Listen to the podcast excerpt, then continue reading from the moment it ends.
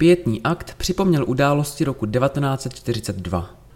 V úterý dvacátého prvního června uběhlo rovných osmdesát let, kdy byl v táborské věznici popraven ředitel gymnázia Josef Lukáš, který byl gestapem zatčen patnáctého června devatenáct set čtyřicet dva přímo v budově školy v rámci teroru rozpoutaného po atentátu na Reinharda Heydricha.